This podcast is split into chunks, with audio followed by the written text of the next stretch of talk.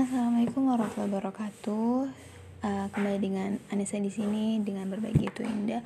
Pada podcast berbagi kali ini aku mau sedikit sharing mengenai tips untuk memilih formasi pada CPNS. Jadi kalau menurut aku, aku nyaranin banget kalau misalkan kalian yang kalian itu lulus kumlot itu mending ambil formasi yang kumlot karena apa?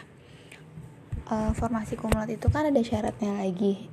Harus menyertakan akreditasi dari fakultas dan juga dari perguruan tinggi atau dari universitas dengan akreditasi A.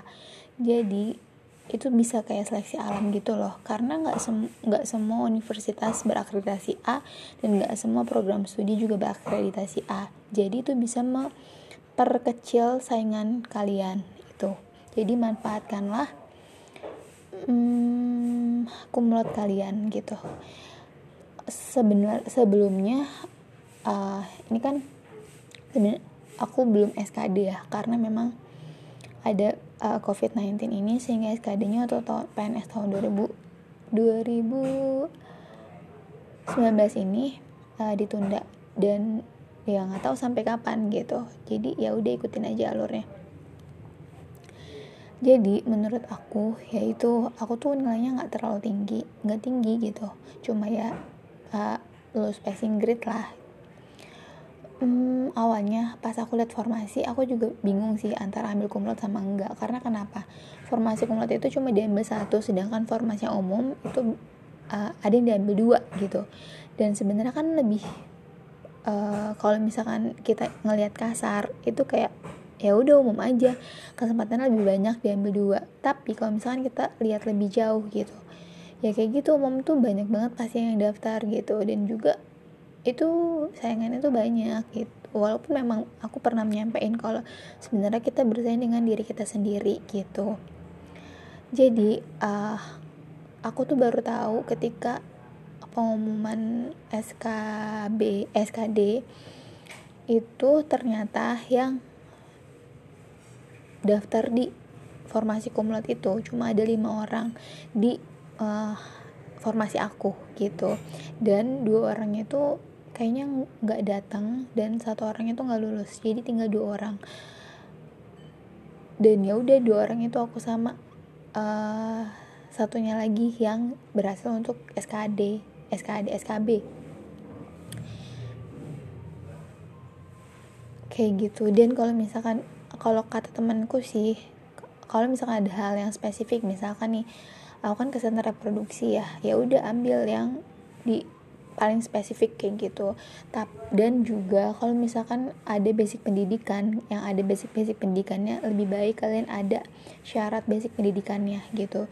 Jadi yang pertama itu kalau kalian punya hmm, kalau kalian berpredikat komlot manfaatin. Yang kedua kalau misalkan uh, ada formasi yang menuntut ada background pendidikannya dan itu masuk dengan background pendidikan kalian mendingan ambil yang itu gitu.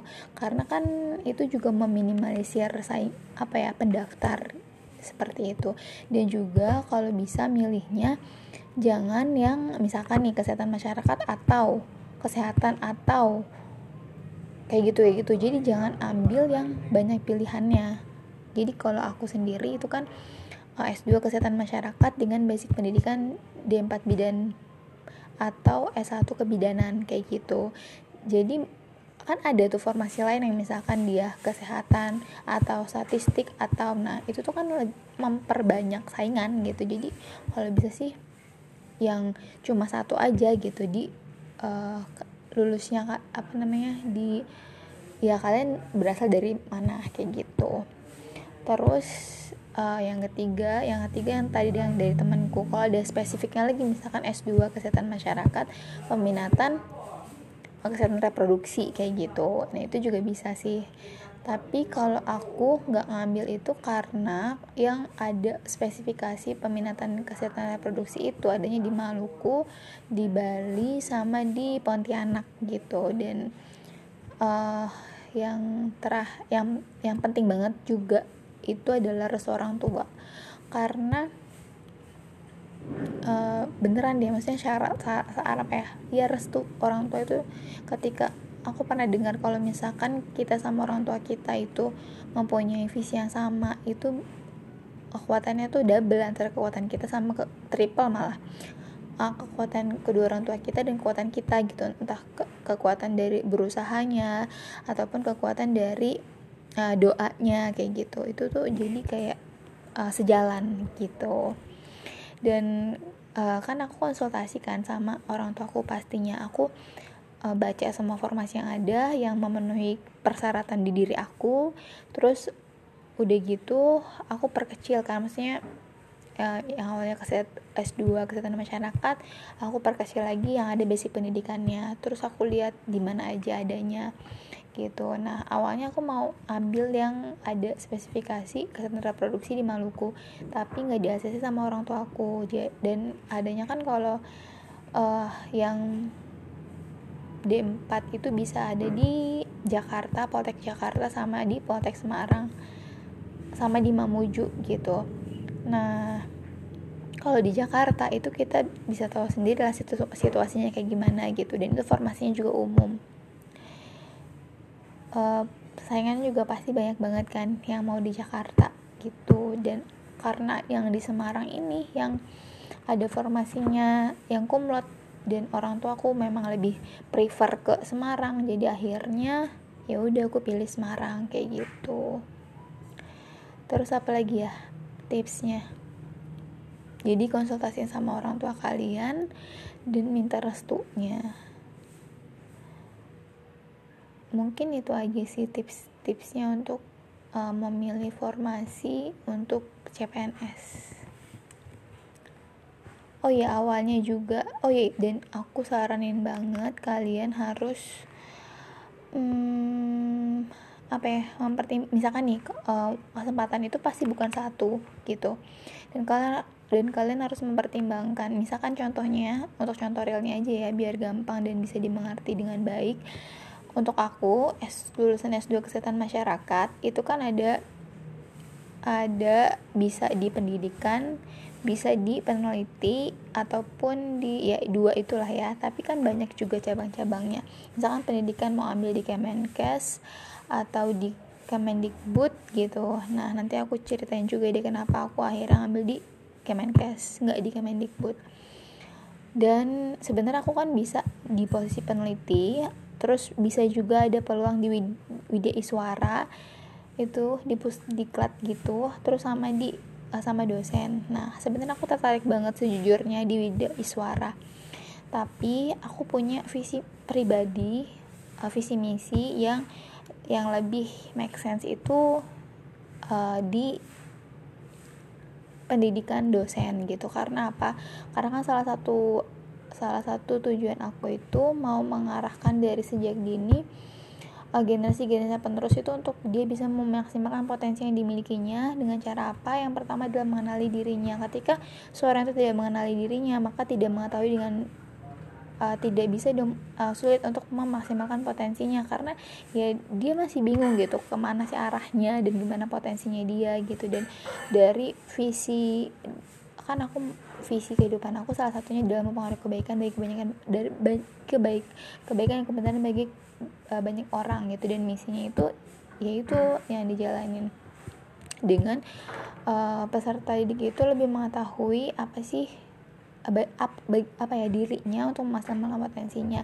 Dan mengetahui arah selanjutnya dia tuh mau apa ke mana gitu dan itu semua adanya di uh, dosen. Kenapa nggak ada video iswara video iswara itu kan untuk yang dia untuk mendidik yang C, uh, CPNS kan gitu. Jadi kan dia udah memilih pekerjaannya dong gitu. Dan aku mau membentuk membentuk bukan membentuk sih kayak mengarahkan orang mencari sebenarnya dia tuh kayak gimana orangnya dan cocoknya di mana biar dia bisa maksimal potensinya. Kayak gitu. Dan juga teman aku bilang kalau dan aku juga minta pertimbangan dari temanku kata temanku uh, kamu tuh ya kamu ini juga walaupun aku juga sering nasehatin orang ya harus mengambil suatu keputusan berdasarkan karakteristik dirimu dan passionmu juga gitu. Dengan pertimbangan-pertimbangan lainnya tapi tidak meninggalkan pertimbangan itu gitu. Dan aku uh, seorang yang sering ngomong kayak gitu pun gitu kadang perlu nasihat itu dari orang lain. Dari temanku yang bilang ya udah Nisa kamu tuh uh, passion kamu tuh di pendidik gitu di di pendidikan. Jadi mendingan kamu ambil dosen aja. Kayak gitu teman temanku kamu kamu gak terlalu de, dibandingkan dengan pendidikan dan penelitian. Kamu lebih concern di pendidikan kan? Jadi ya udah ambil pendidikan aja kata temanku kayak gitu. Jadi akhirnya aku putuskan untuk mengambil formasi dosen. Seperti itu. Dan kenapa aku di Kemenkes? Nggak di nggak di Kemendikbud. Itu juga sesuai dengan misi visi kehidupan aku. Makanya kenapa kita tuh harus tahu jelas apa sih visi misi kehidupan kita untuk mengarahkan dengan baik mau ke mana kita gitu. Jadi kalau udah tahu visi misinya itu itu adalah fondasi dalam segala suatu keputusan yang kita ambil.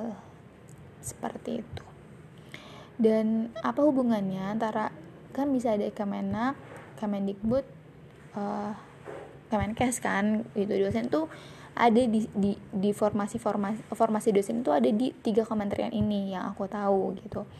Dan kenapa aku ambil Kemenkes? Karena memang aku mau uh, fokusnya tuh ke bidan gitu.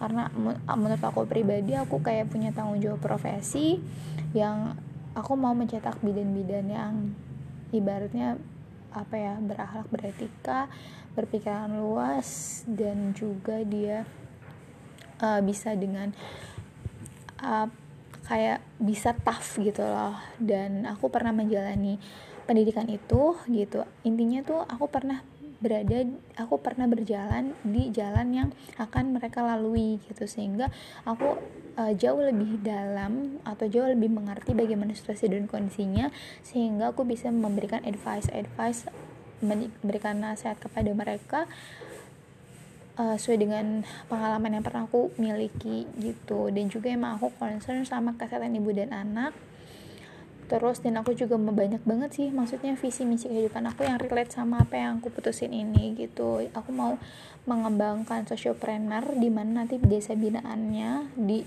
di kan setiap universitas ataupun perguruan tinggi itu punya desa binaan biasanya gitu. Dan aku mau membuat um, sociopreneur di desa itu dengan kearifan lokal yang ada mengembangkan untuk menjadikan uh, sociopreneur pertimbangannya apa sociopreneur? Karena aku mau sustain jadi harus ada pemasukan income. Terus dan aku juga mau bermanfaat kayak gitu. Jadi nanti kan ada juga PKK dan lain sebagainya. Itu ada momen-momen untuk membuat membuat uh, itu bisa jadi real gitu apa yang aku inginkan. Dan juga selain itu ada juga aku mau membuat kayak pendidikan mengenai uh, yang concern jadi kayak pendidikan yang concern di kesehatan ibu dan anak gitu.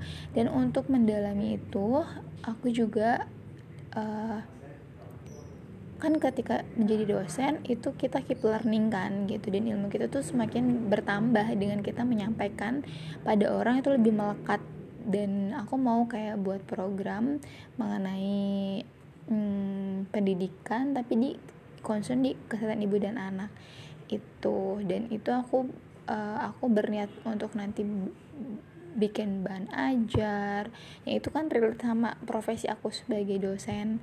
Terus juga aku bakal buat uh, kelas yang itu baik online ataupun offline yang berkaitan dengan kesehatan ibu dan anak.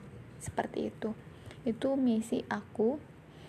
Visi misi aku. Jadi visi uh, visi hidup aku itu bahagia sejahtera di kehidupan dunia kehidupan di akhirat Terus salah satu misinya mempengaruhi kebaikan bagi banyak kebaikan dan kebenaran bagi banyak orang.